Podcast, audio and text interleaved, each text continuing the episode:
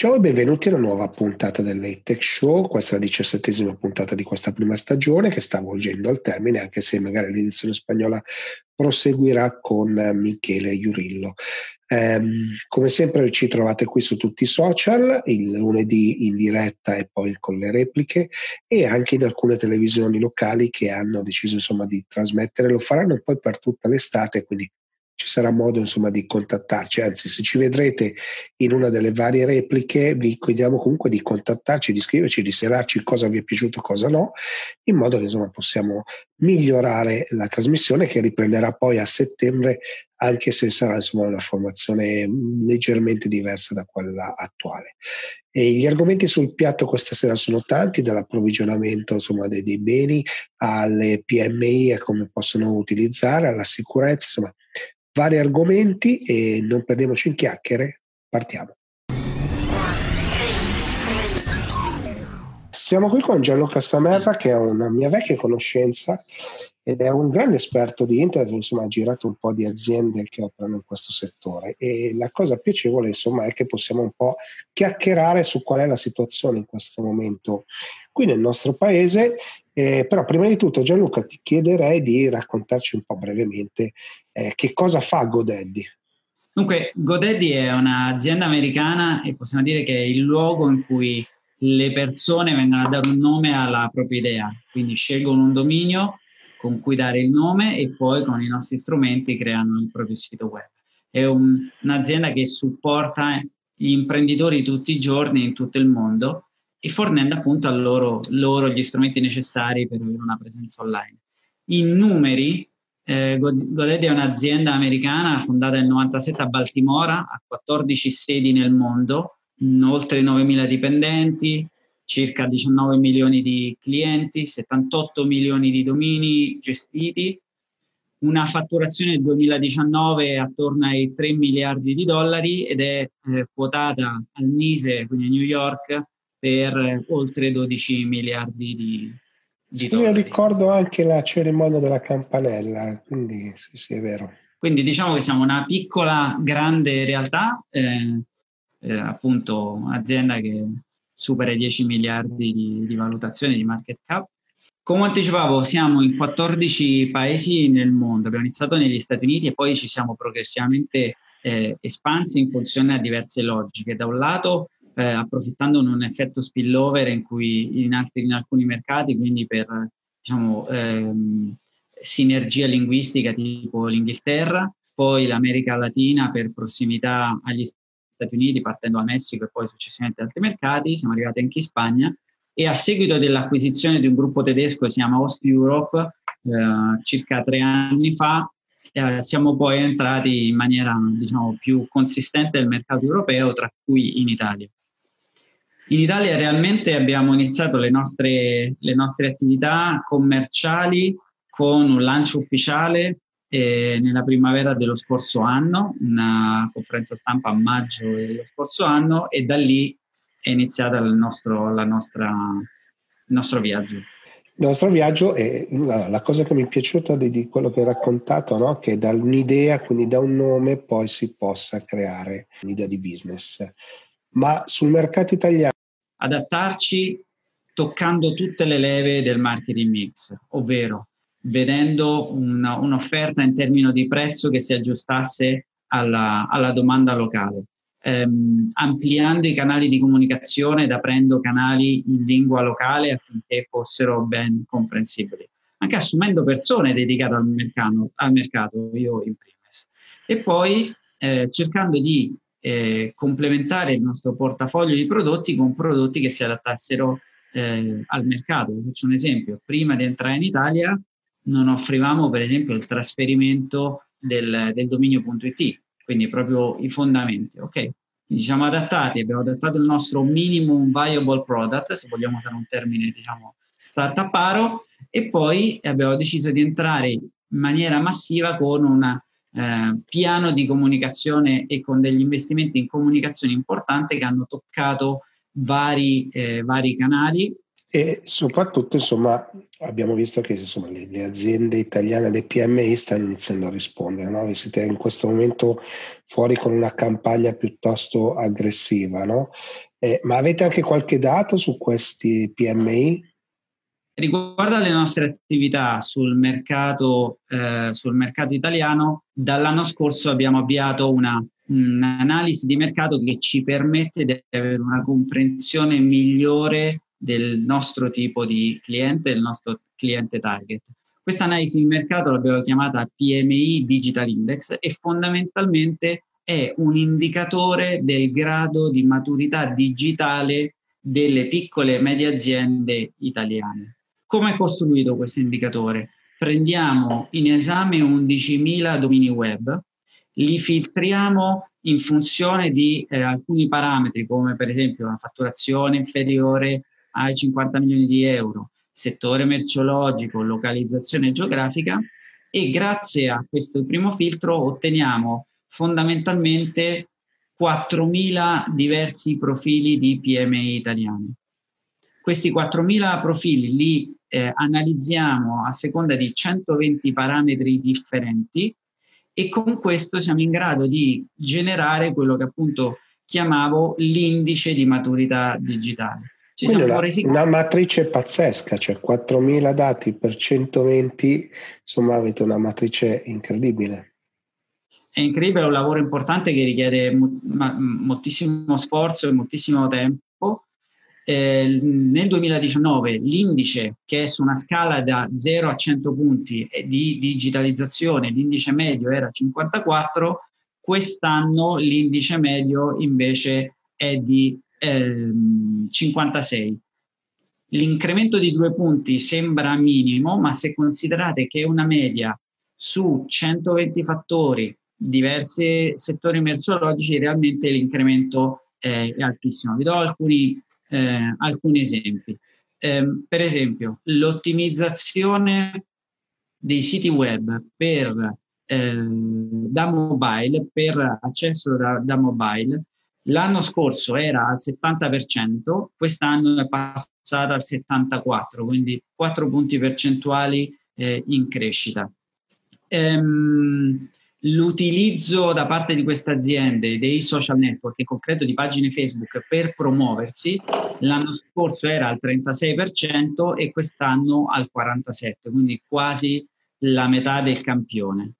Eh, l'anno scorso solo il cinque per cento delle aziende usava, solo il cinque per cento usava campagne di display advertising per, promu- per promuoversi, quest'anno è il dieci per cento, e ehm, Solo il cinquantasei, solo per così dire, il cinquantasei per cento delle aziende nel duemiladiciannove usava eh, sistemi di data analytics, in concreto Google, ehm, Google Analytics, per poter interpretare e capire eh, il comportamento dei propri utenti, dei prospect sui propri siti. Quest'anno siamo passati dal cinquantasei per cento al sessantadue per cento.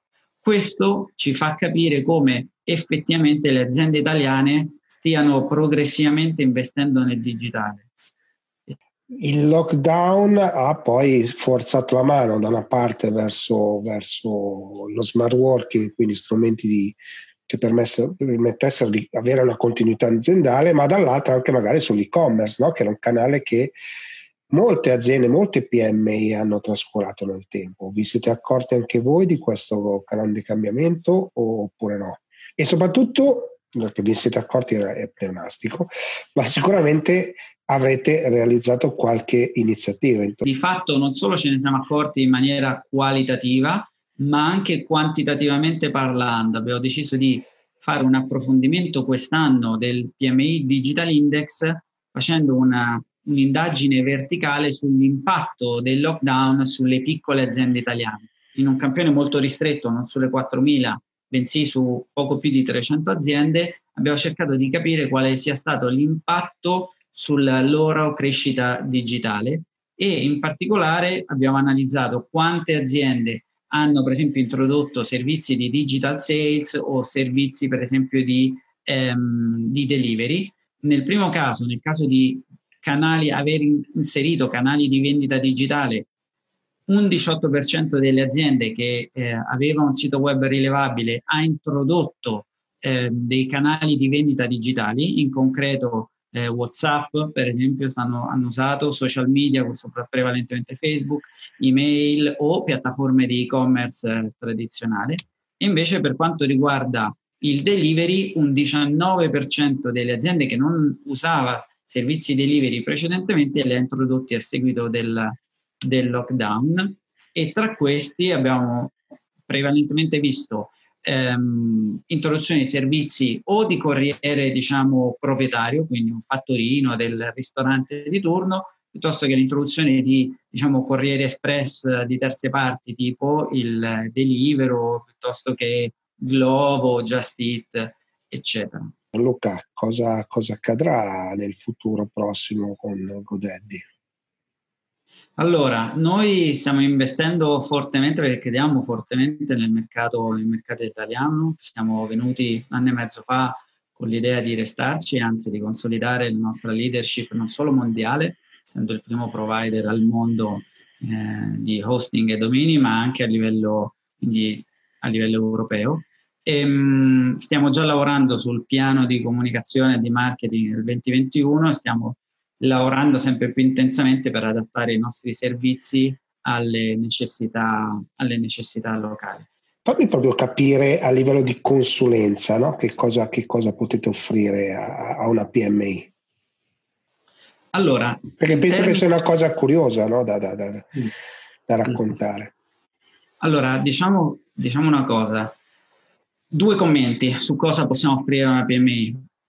Possiamo offrire un tipo di aiuto, diciamo, più scalabile, se vogliamo usare un termine corporativo, quindi una P M I che ci chiama, chiama il nostro call center, tutte le, tutti i nostri agenti sono italiani, parlano in italiano e quindi possono aiutare le, i nostri clienti o potenziali clienti ad individuare il tipo di eh, soluzione che è più adatta alle loro necessità, che possa essere per esempio un costruttore web Ehm, assolutamente intuitivo, che non richiede nessuna competenza tecnica e che permette di costruire un sito web perfettamente funzionante, un e-commerce in meno di un'ora, quindi li indirizzano in funzione delle competenze, oppure li posso indirizzare verso soluzioni più complesse, forse anche un'installazione so, di un WordPress con un e-commerce, per esempio con WooCommerce, eccetera. E questo è quello che dicevo, il primo punto è consulenza più scalabile. Oh, certo. Dal punto di vista non scalabile, essendo in Italia, nonostante siamo una multinazionale enorme che in molteplici paesi, in Italia siamo ancora, tra virgolette, una piccola realtà, sempre dai punti di vista, però siamo una piccola realtà, abbiamo il vantaggio di poter fare attività che non scalano, quindi di poter trattare i clienti con quello che viene definito il guanto bianco. Il caso che, che, che ti dicevo prima del, del ristorante è, è emblematico. Io non lo conoscevo, mi ha, mi ha contattato attraverso un contatto di un contatto chiedendo come poteva sopravvivere questo ristorante fuori dal centro di Roma, dove non gli era permesso, diciamo, agganciarsi a servizi di delivery. Io telefonicamente in tre quattro sessioni l'ho aiutati a mettere su un sistema di delivery non in real time, per il quale dal lunedì al giovedì raccoglievano gli ordini via WhatsApp e poi venerdì, sabato e domenica li consegnavano nelle case. In parallelo montavano il loro e-commerce sul loro sito web in modo da poter raccogliere gli, gli ordini in maniera più strutturata. Vi posso dire che nel primo weekend in cui hanno lavorato, che era il weekend di Pasqua, hanno preso gli ordini prima, hanno fatturato diverse migliaia di euro, non posso dire quante, ma diverse migliaia di euro, quindi dal zero totale, il lockdown totale, ad avere un business funzionante parallelo, un, diciamo un giubbotto salvavita, grazie alla consulenza che gli ho dato e che gli abbiamo dato come, come azienda. Gianluca, grazie mille per la chiacchierata, insomma anche un po' perché ti ho ritrovato dopo un po' di tempo, e voltiamo pagina. Allora, siamo qui con Gerardo Di Filippo, che in Amazon Business insomma si occupa un po' di cosa sta accadendo, ed è secondo me interessante capire proprio cosa è successo sulla piattaforma, come le aziende hanno risposto in questa fase, prima di lockdown e questa seconda fase, per poi insomma eh, capire cosa succederà. Quindi ragioniamo un po' per ordine, poi ricordaci poi cos'è Amazon Business. Amazon Business è il servizio di Amazon dedicato alle aziende. Eh, come tutti immaginerete, Amazon, eh, conoscete Amazon per il suo servizio dedicato ai consumatori privati. Da qualche anno in Italia, nello specifico nel duemiladiciotto, abbiamo lanciato un servizio dedicato agli acquisti aziendali, quindi all'approvvigionamento aziendale. Eh, dico aziendale, ma in realtà è riferito sia alle aziende ma alle organizzazioni in senso lato, quindi sia aziende commerciali ma anche aziende, organizzazioni del settore eh, pubblico, eh, enti governativi piuttosto che, che ospedali. Cito le organizzazioni del settore pubblico e ospedali perché ovviamente, come potrai immaginare, sono quelle che poi sono state eh, più colpite soprattutto nella, nella prima fase dell'epidemia pandemia. E in effetti quello che abbiamo riscontrato nei, nelle prime settimane è che c'era una crescente necessità e crescente richiesta di, in particolare di dispositivi medici, dispositivi di protezione individuale, eh, piuttosto che dispositivi per il distanziamento, distanziamento sociale, quindi ovviamente eh, camici, eh, tute di, di isolamento. E quello che abbiamo fatto come Amazon Business è stato quello di andare a attrezzarci e a mettere a disposizione quelle che erano poi le nostre competenze di approvvigionamento della nostra rete globale di fornitori per andare a creare un servizio dedicato alla situazione covid diciannove.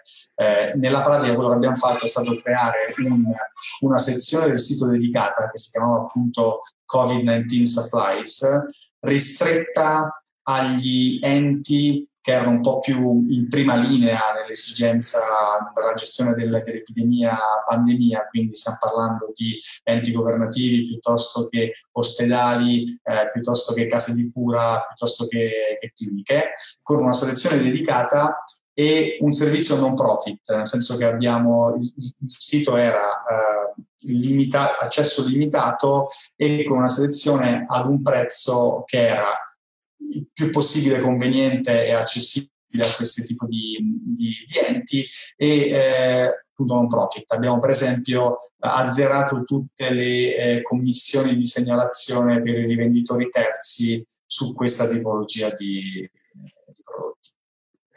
Certo, perché poi eh, la cosa molto bella secondo me eh, che io apprezzo molto di Amazon Business è proprio questa, cioè riuscite poi a splittare, no, i vari prodotti anche su eh, terze parti, cioè su altri venditori di... Sì, sì, sì, sì. Una, diciamo che uno dei, uno dei, dei, dei, dei pilastri fondanti di Amazon Business, in qualche modo simile al sito consumer, è quello proprio di avere un marketplace che appunto quindi fa leva non soltanto sulle competenze procurement di Amazon come rivenditore, ma mette a disposizione poi a tanti rivenditori terzi la possibilità di rivendere i loro prodotti a clientela business. In questo caso fai conto che circa il cinquanta per cento del, del, del venduto a livello mondiale su Amazon Business comunque avviene tramite rivenditori terzi, quindi la modalità marketplace.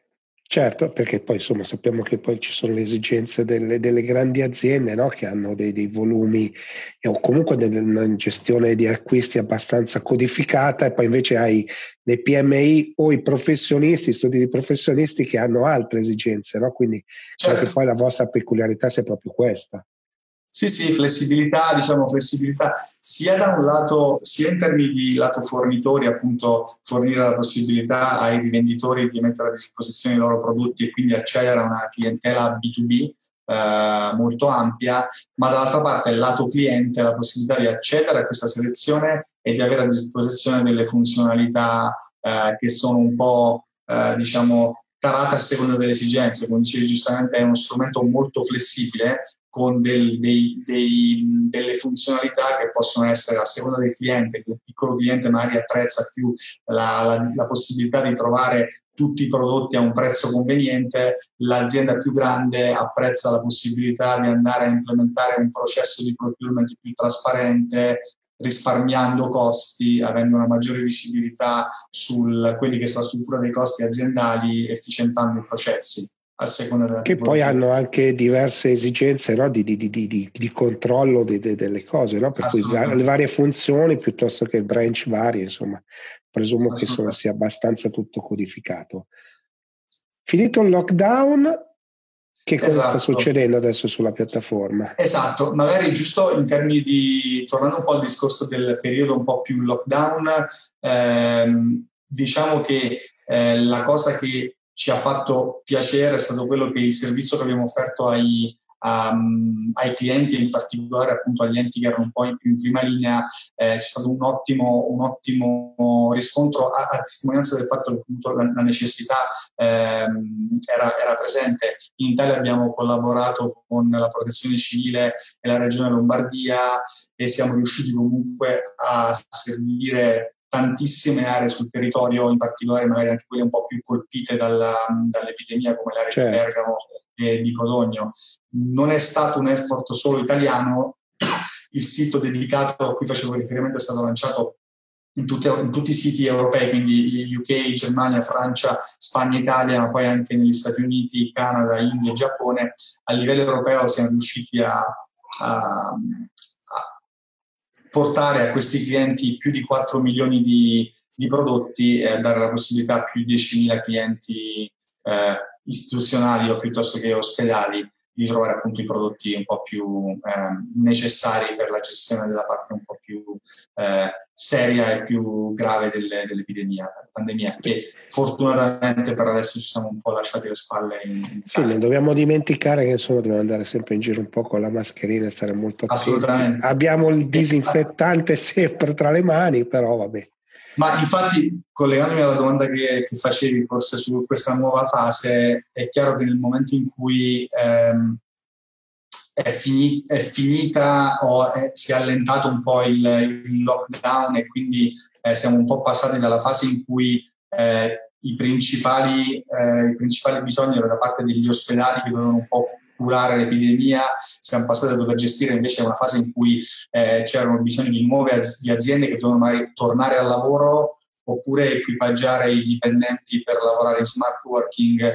Eh, da un lato i- gli stessi prodotti che prima erano molto necessari e lo sono ancora magari per gli ospedali, come dici giustamente tu, diventano anche necessari per il singolo cittadino, ma anche per le aziende per che devono mettere a disposizione per i dipendenti, no? Tipo la mascherina, i gel disinfettanti, eh, oppure dall'altra parte strumenti per, per lo smart working. E quindi quello che abbiamo fatto è, da un lato, abbiamo messo a disposizione il sito di cui facevo riferimento prima, quindi quello dedicato al covid diciannove con i prodotti più eh, medicali, dispositivi di protezione individuale, l'abbiamo aperto anche alle aziende, in modo tale che potessero utilizzarlo per rifornirsi di strumenti di protezione per il ritorno al lavoro.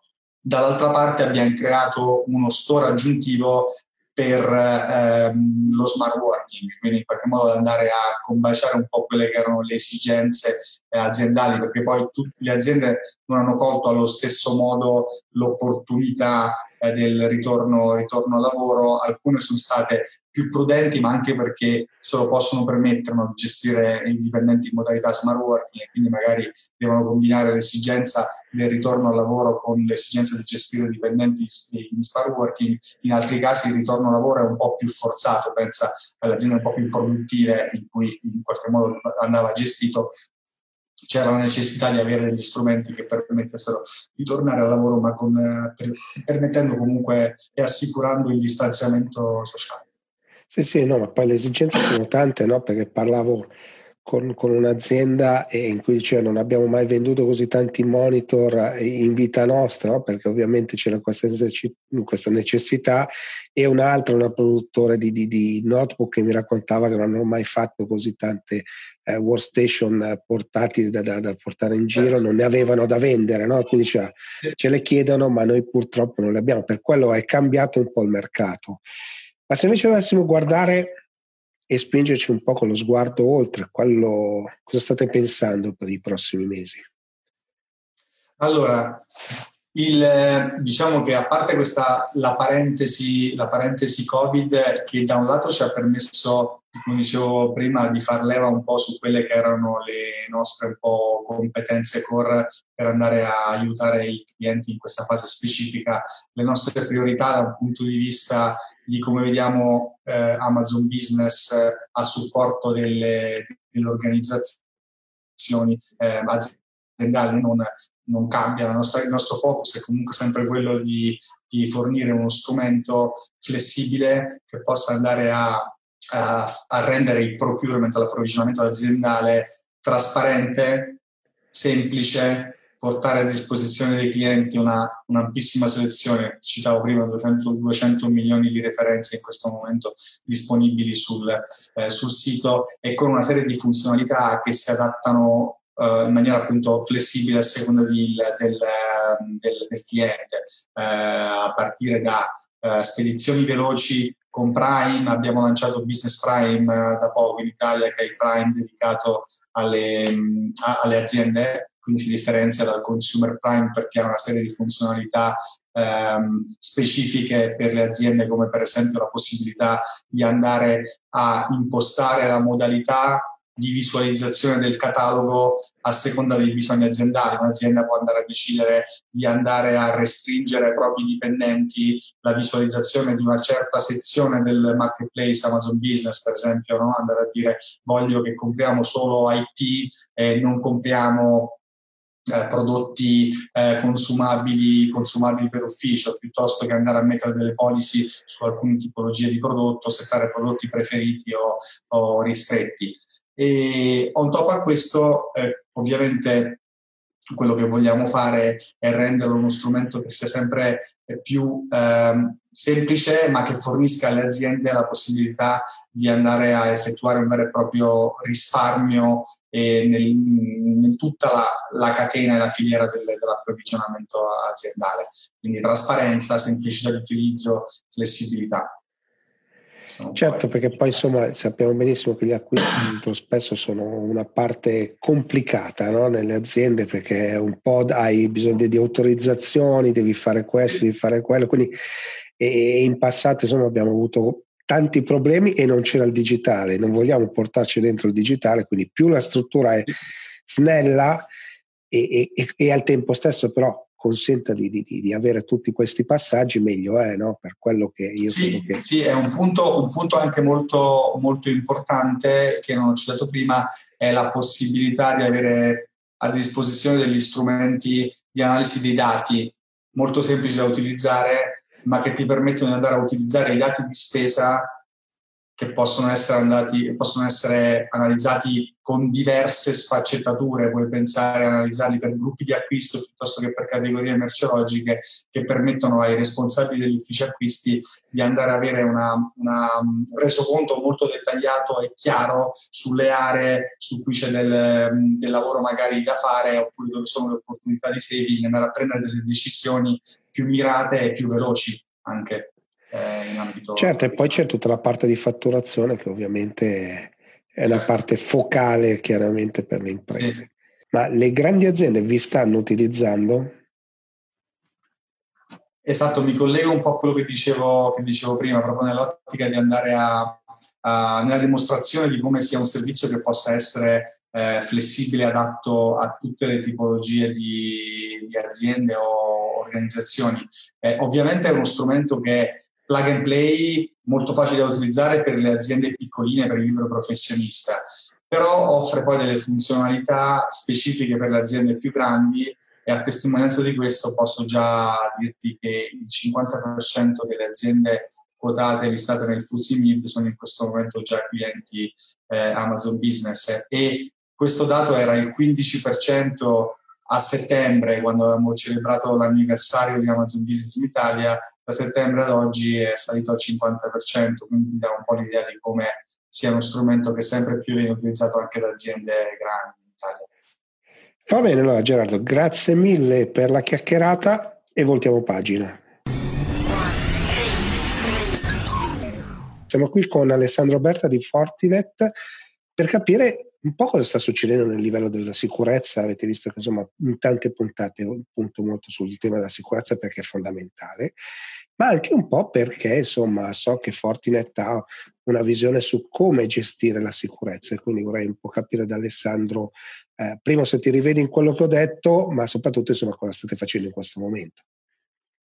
Sì, beh, noi in Fortinet abbiamo dei ricercatori, sono quelli del FortiGuard Labs, sono un gruppo abbastanza nutrito di ricercatori sparsi in tutto il mondo, tra Stati Uniti, Europa, eh, APAC, insomma Asia, eh, che hanno fatto proprio delle indagini eh, paese per paese su quello che è successo nel periodo del covid diciannove, no? Cioè in particolare quali sono state le problematiche di sicurezza che sono eh, aumentate notevolmente eh, sia nella fase iniziale, quella diciamo di febbraio-marzo, e poi anche in, nella fase in cui siamo adesso.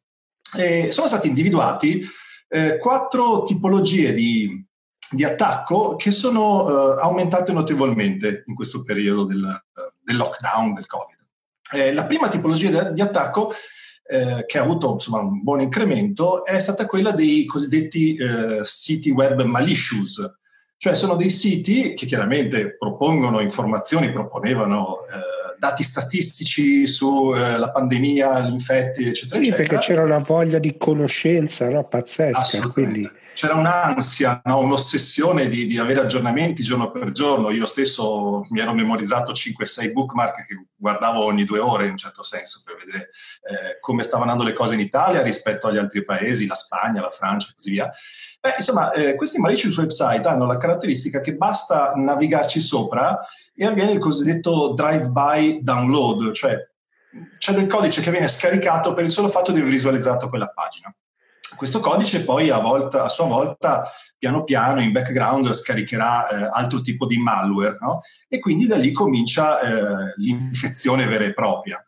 Eh, per proteggersi da cose del genere bisogna avere eh, web filtering, Google filtering, però è qualcosa che spesso c'è in azienda ma in una stazione casalinga eh, non abbiamo, quindi anche col P C aziendale rischiamo di dover insomma, di andare a finire eh, su eh, posti malsani come questi. Quindi questo è stato il primo tipo di, eh, di fenomeno che è stato rilevato. Un secondo tipo di fenomeno, in maniera ancora più massiccia, è stato l'aumento del cosiddetto phishing, no? Quindi eh, le email che arrivano in maniera da mh, adescare eh, insomma, il destinatario per eh, forzarlo, invitarlo ad aprire un allegato, che per lui è interessante, piuttosto che cliccare una U R L che è contenuta all'interno della mail. Questo è stato decisamente il tipo di, eh, di, di problema che è aumentato di più a marzo, aprile, ha avuto un'esplosione. Abbiamo visto addirittura un incremento del trecentocinquanta per cento rispetto a quello che era eh, gennaio. E parliamo di dati italiani, eh, in questo mh, non ho detto che eh, i dati che sto facendo riferimento eh, sono proprio focalizzati solo sull'Italia. E, beh, diciamo che anche qua eh, ci sono, abbiamo proprio visto dei casi concreti di email scritte in un italiano perfetto, quindi una volta tanto non quelle cose che in passato arrivavano insomma, tra, col traduttore, in cui per esempio una certa dottoressa Marchetti dell'Organizzazione Mondiale della Sanità invitava ad aprire un documento Word eh, con le istruzioni per salvaguardarsi dalla, dalla pandemia. Ehm, Ovvio che quel documento Word in realtà contiene il famoso malware. L'obiettivo poi del, del cybercriminale, tramite o il malicious website o il phishing, è installarci il ransomware, no? Quindi quel tipo di, eh, di software che prende in ostaggio i nostri dati, li cifra in maniera diciamo non recuperabile per noi e ci promette di eh, darci la chiave per riavere possesso dei nostri dati in cambio del pagamento di un ransom, di un riscatto. Eh, questo è il metodo eh, con cui il cybercrime in questo momento sta lucrando di più in assoluto, quindi è il metodo, ci stanno sorgendo delle industrie, ormai si può dire che il cybercrime ha la stessa capacità organizzativa insomma, della malavita organizzata insomma, vera e propria. Ehm, ora, Beh, è, ma è comunque vera e propria criminalità organizzata, quindi... Sì. Ora, per gestire questo tipo di problema, eh, beh, bisogna avere magari dell'antispam che faccia già un primo tipo di filtro di questo tipo di problema, ma poi bisogna andare oltre. Eh, per esempio, bisogna avere sistemi di sandboxing, Quindi sono quei sistemi che permettono di prendere questi allegati sospetti e di, diciamo, esploderli, eh, quindi farli, insomma, eseguire eh, in un ambiente protetto per analizzare il comportamento. Questo è qualcosa che non tutte le realtà aziendali hanno adottato, quindi loro pensano di essere a posto con aver, avendo messo l'antivirus sul P C, avendo il sistema anti-spam, ma in realtà eh, ci sono tantissimi casi di ransomware che stanno colpendo a destra e a sinistra e richiedono questo tipo di eh, ricerca più avanzata, no? Di advanced threat protection, la chiamiamo noi, eh, tramite tecniche di sandboxing. E, e un altro sistema con cui ci si può un po' mettere al riparo da questo tipo di problema è quello di eh, software che proteggono il P C, i cosiddetti endpoint protection, di tipo eh, avanzato, eh, vengono chiamati eh, E D R, quindi Uh, detection and response, no? Quindi endpoint detection and response. Quindi sono dei prodotti, chiamiamoli antivirus di nuova generazione, che uh, non solo lavorano nella fase pre-infezione, come quelli normali che cercano di bloccare l'arrivo del virus, del malware, ma possono lavorare anche nella fase post-infezione, cioè nel momento in cui si scatena uh, la cifratura del ransomware. Questa viene riconosciuta nei primissimi secondi e il software di nuova generazione riesce a disinnescare la minaccia, riesce a confinare i processi di software che stanno cominciando a fare questo tipo di eh, danno all'interno del nostro eh, P C, del nostro server. Quindi ci sono delle soluzioni un po' più avanzate che le aziende devono assolutamente prendere in considerazione se vogliono proteggersi effettivamente dal, dal ransomware in particolare. E poi il terzo tipo di problema, problema eh, legato appunto al Covid che abbiamo visto è la penetrazione via telelavoro. Ora, eh, il telelavoro ha costretto il perimetro aziendale a sfaldarsi enormemente, cioè prima erano tutti dentro, c'era la nostra difesa perimetrale, adesso tutti fuori. Quindi eh, il fatto che il perimetro si sia appunto così sfaldato eh, ha costretto eh, le aziende, diciamo, ad aprire le porte verso l'esterno, perché le persone erano a casa, dovevano raggiungere il P C che avevano sulla scrivania, che dovevano usare per lavorare, magari con una connessione remote desktop, per dire da fuori, da casa. Però se non c'era organizzato un sistema di V P N, di accesso sicuro, ecco che eh, semplicemente le aziende in alcuni casi hanno aperto, diciamo, proprio la porta eh, di questi tipi di servizi. E eh, quindi abbiamo notato un grande aumento del, delle scansioni delle porte, degli scanner che andavano a caccia di questo tipo di servizi disponibili, no? E, e quindi molte volte eh, diciamo, gli attaccanti sono riusciti banalmente, con, eh, magari con eh, attacchi a forza bruta delle password del remote desktop dei P C, ad entrare tranquillamente, bellamente nei P C che il, i colleghi avevano lasciato accesi sulla scrivania, eh, pensando di poterci lavorare da casa senza problemi. Eh, Ma anche la V P N non sempre è stato un sistema che ci ha protetto, perché... Conosco il problema. La V P N ha delle password, no? Cioè per entrare nella V P N deve avere delle password. Beh, ci sono stati dei casi di persone a cui sono state rubate le password della V P N. E chiaramente se io, insomma, in maniera impropria comunico le mie password per la V P N a, a terzi, o anche senza accorgermene, magari perché con un po' di social engineering qualcuno mi ha contattato, io gli ho raccontato alcune cose, insomma, del, della mia vita, ecco che eh, l'attaccante entra dalla V P N, quindi invece che, diciamo, cercare di bucare il muro, entra dal tunnel che gli abbiamo messo a disposizione eh, in tutta sicurezza. Per, diciamo, cercare di togliersi di mezzo da questo tipo di problematica bisogna implementare eh, diciamo, accesso a eh, multi-factor authentication, quindi eh, quei sistemi, diciamo, con le one-time password, quindi con eh, quegli applicativi che posso mettere sullo smartphone che mi permettono di confermare, oltre alla normale password di Active Directory, insomma la classica, mettere anche, diciamo, queste password temporanee e, e poi comunque chi gestisce l'infrastruttura sul proprio firewall è meglio che cominci a segmentare. Eh, cosa vuol dire? Cioè, se io accedo in V P N non è detto che io, Alessandro, debba aver diritto di vedere qualsiasi server aziendale. Magari mi fanno vedere tramite la V P N solo il pezzettino che mi compete per lavorare, no? Quindi questo tipo di attività in passato non era mai stata fatta. Insomma, è necessario che chi gestisce lo staff I T, insomma, prenda in considerazione i discorsi di segmentazione. E, e poi c'è anche il problema di chi la V P N l'ha tirata su non con il P C aziendale, perché qualcuno ha dovuto proprio scappare, diciamo, dall'ufficio senza neanche portarsi il P C portatile, ma anche magari il P C portatile non ce l'ha. Quindi lo ha fatto con cosa? Col P C dei figli, no? Col P C personale. E, e purtroppo questi tipi di dispositivi, rispetto a quelli aziendali, sono pieni di eh, vulnerabilità, cioè tutte quelle mancanze, non so, di Windows, di macOS, eh, di, di Acrobat, che in azienda vengono monitorate e quindi vengono tutte patchate, no? E invece magari a casa non lo faccio, non c'è, diciamo, un I T non manager, c'è la necessità casalingo, sostanzialmente. E, e quindi questo può essere sfruttato appunto dagli attaccanti, perché infettando il P C personale, per quanto la V P N sia poi tirata su con l'autenticazione multifattore, io in realtà sono già dentro il terminale che comincia la V P N lato utente, no?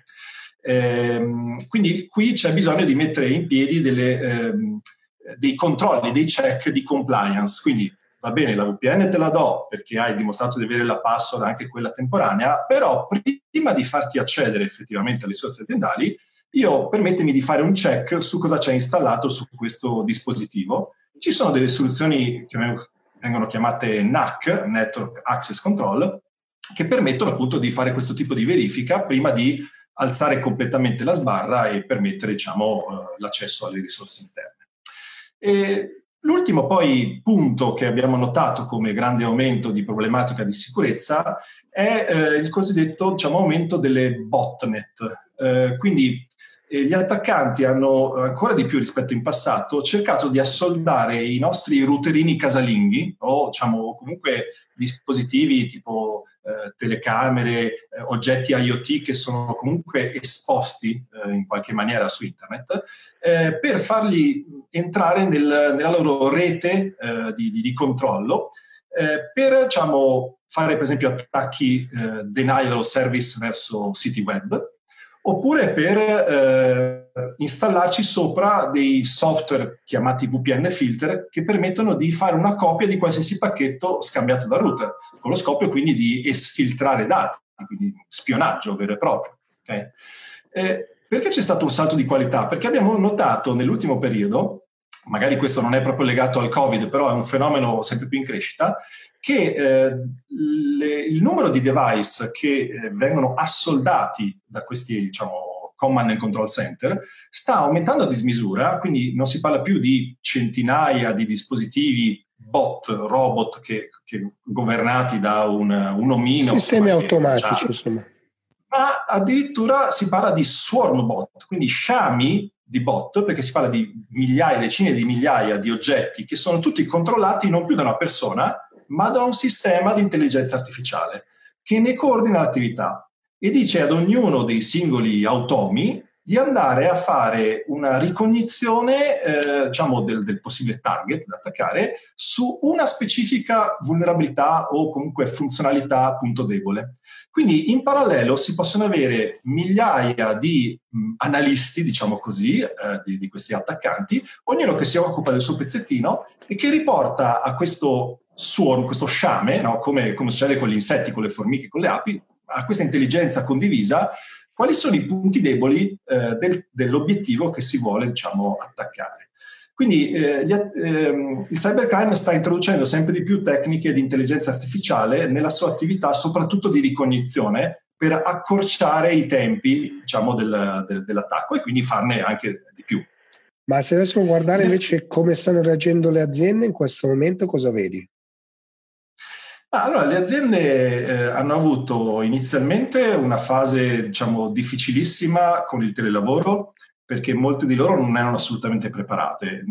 Diciamo, eh, si parla del discorso smart working, però in realtà tra telelavoro e smart working c'è una grande differenza, come immagino tu ben sappia, perché telelavoro vuol dire che la gente è stata solo spostata all'esterno, ma non c'è quel tipo di fiducia nel, nel collaboratore, non si lavora per obiettivi agli orari che vuoi, semplicemente eh, insomma, devi lavorare otto, diciamo diciassette, ma... Devi timbrare il cartellino, dai, così esatto. Diventa più semplice. Eh, però non avevano le infrastrutture pronte, non c'erano i P C, quindi c'è stata la corsa all'acquisto di P C, non c'erano dei terminatori di V P N sufficientemente grandi per accogliere quello che una volta all'inizio era il cinque-dieci per cento della popolazione che lavorava in telelavoro e adesso è diventato, era diventato il novanta per cento, okay? Quindi c'è stato il collasso di questi terminatori di V P N.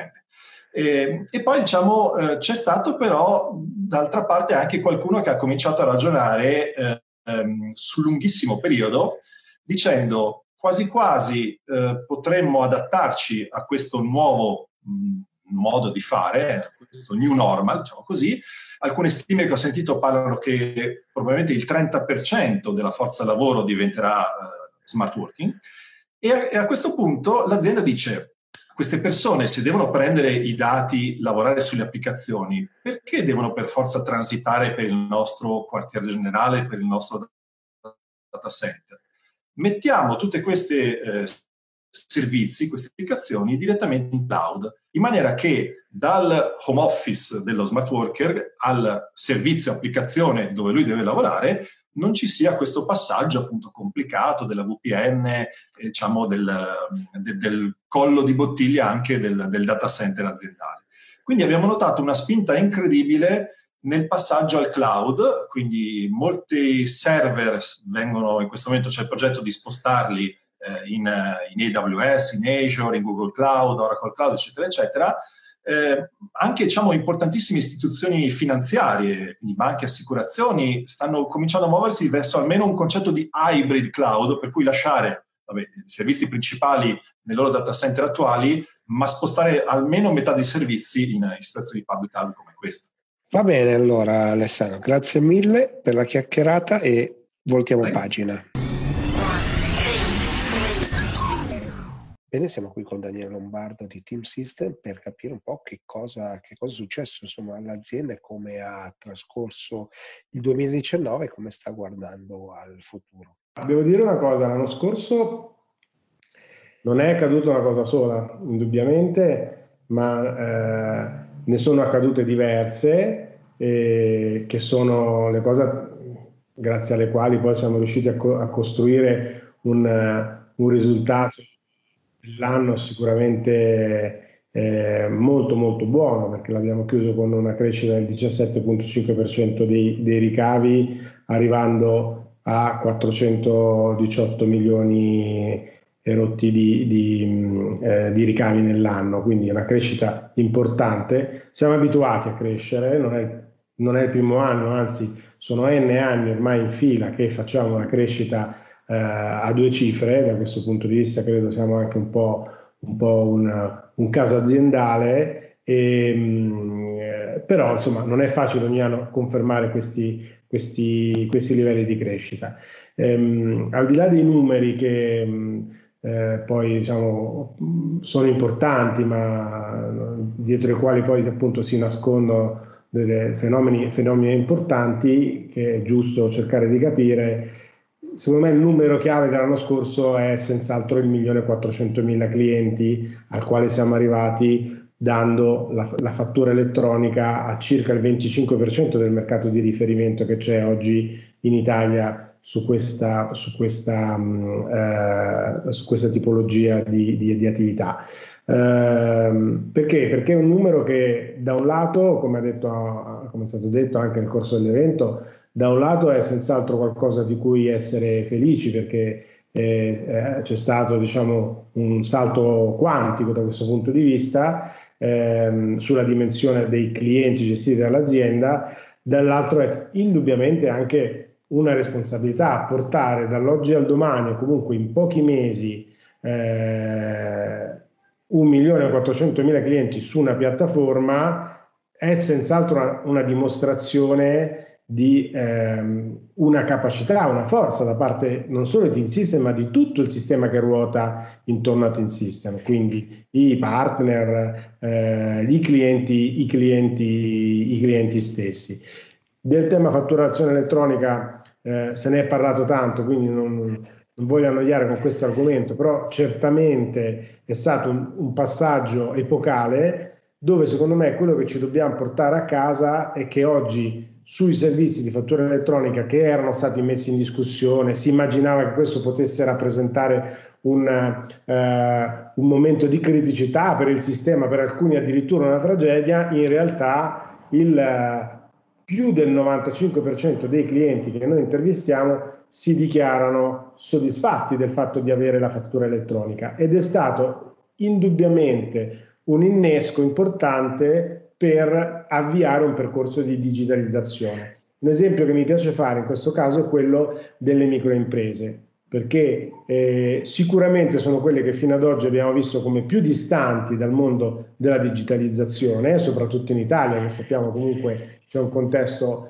Eh, diffuso e molto ancora tradizionale, no? Sappiamo i numeri dell'e-commerce italiano che, che sono appena usciti i dati, dimostrano una crescita del, del duecento per cento, ma in realtà l'utilizzo, l'utilizzo dell'e-commerce è ancora, eh, non dico residuale, ma minimo da parte delle nostre imprese.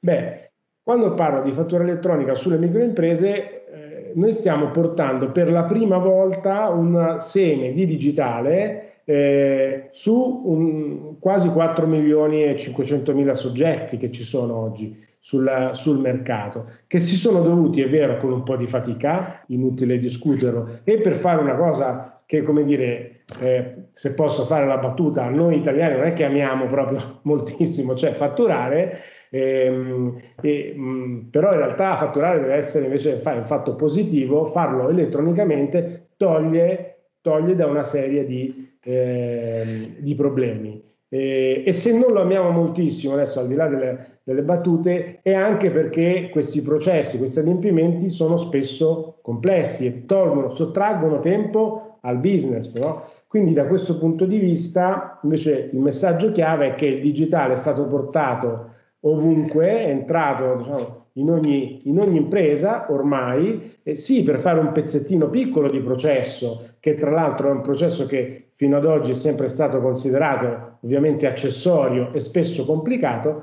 ma in questo senso ha portato almeno della, della semplicità, se non altro. Un domani, ed è quello che abbiamo già anche annunciato in, in, in altre occasioni, quello che ci piacerebbe fare è proprio estendere questo beneficio dal semplice processo accessorio, la fattura, a un beneficio per l'imprenditore molto più importante, che è legato al mondo del credito, che è legato al mondo del pagamento. E quindi siamo andati ad agganciare a questi servizi di semplice fatturazione anche i servizi di cessione delle fatture e eh, arriveranno, abbiamo fatto un po', uno, un po' spoilerato il tema che lanceremo a settembre anche a livello stampa, però stiamo cominciando in qualche modo a parlarne, anche il tema dei pagamenti.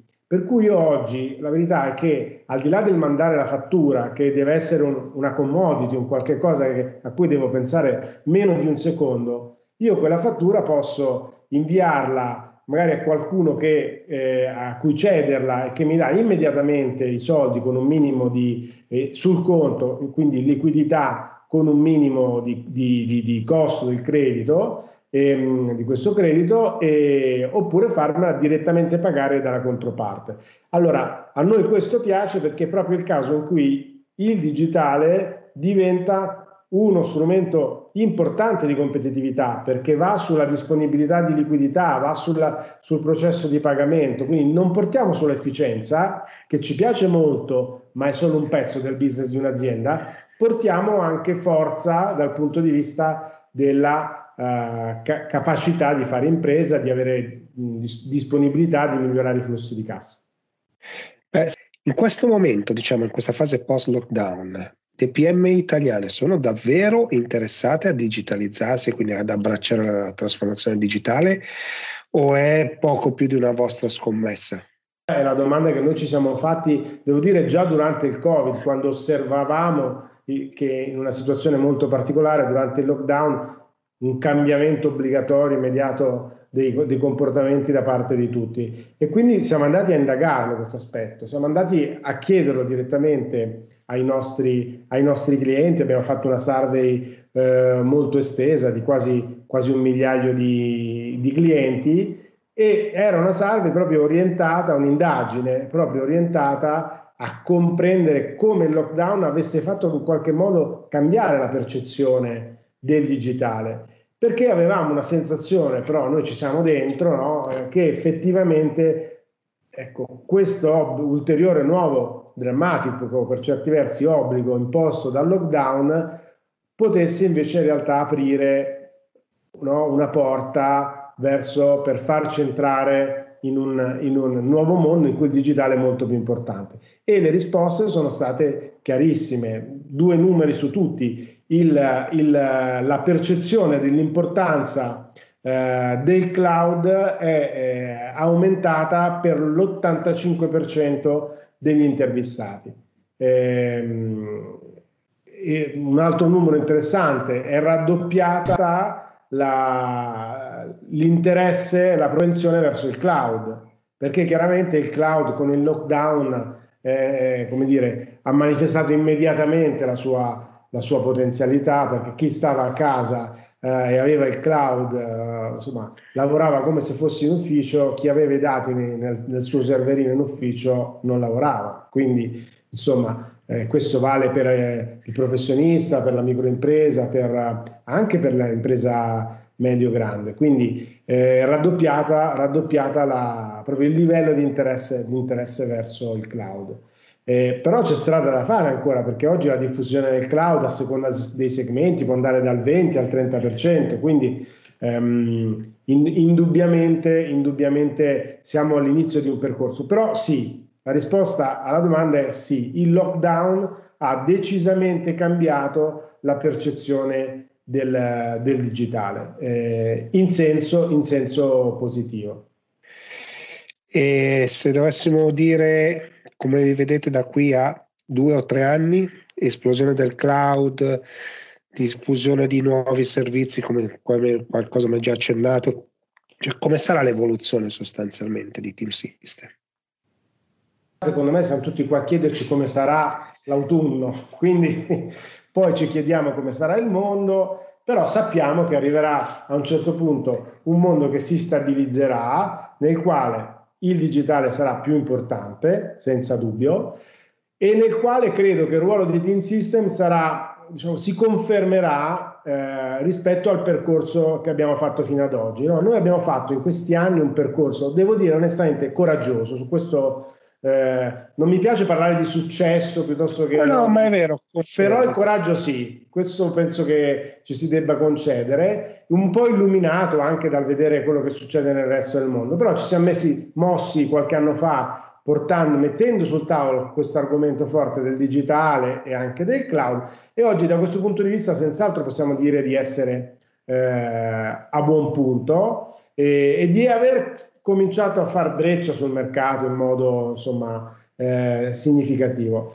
Il valore del digitale, come dicevamo prima, è quello di poter mettere insieme più servizi, e quindi la fattura con uh, il credito, il pagamento, ma, e la gestione magari anche in, in, integrata di tutto il mondo del, eh, del, dell'Internet of Things, per esempio, e quindi un'automazione estesa, beh, indubbiamente, indubbiamente noi da questo punto di vista ci vediamo come una piattaforma anche aperta in questo senso, quindi non solo per chi ha i prodotti TeamSystem, ma in generale per chi è in cerca di servizi Eh, per il proprio business, ed è una piattaforma che appunto non va soltanto a gestire i processi, ma che vuole trasformare il modello di business, vuole dare servizi per consentire ad imprese che operavano fino ad oggi in modo tradizionale, eh, consentirgli di operare in modo di- digitalmente trasformato. Questo è un po' il percorso.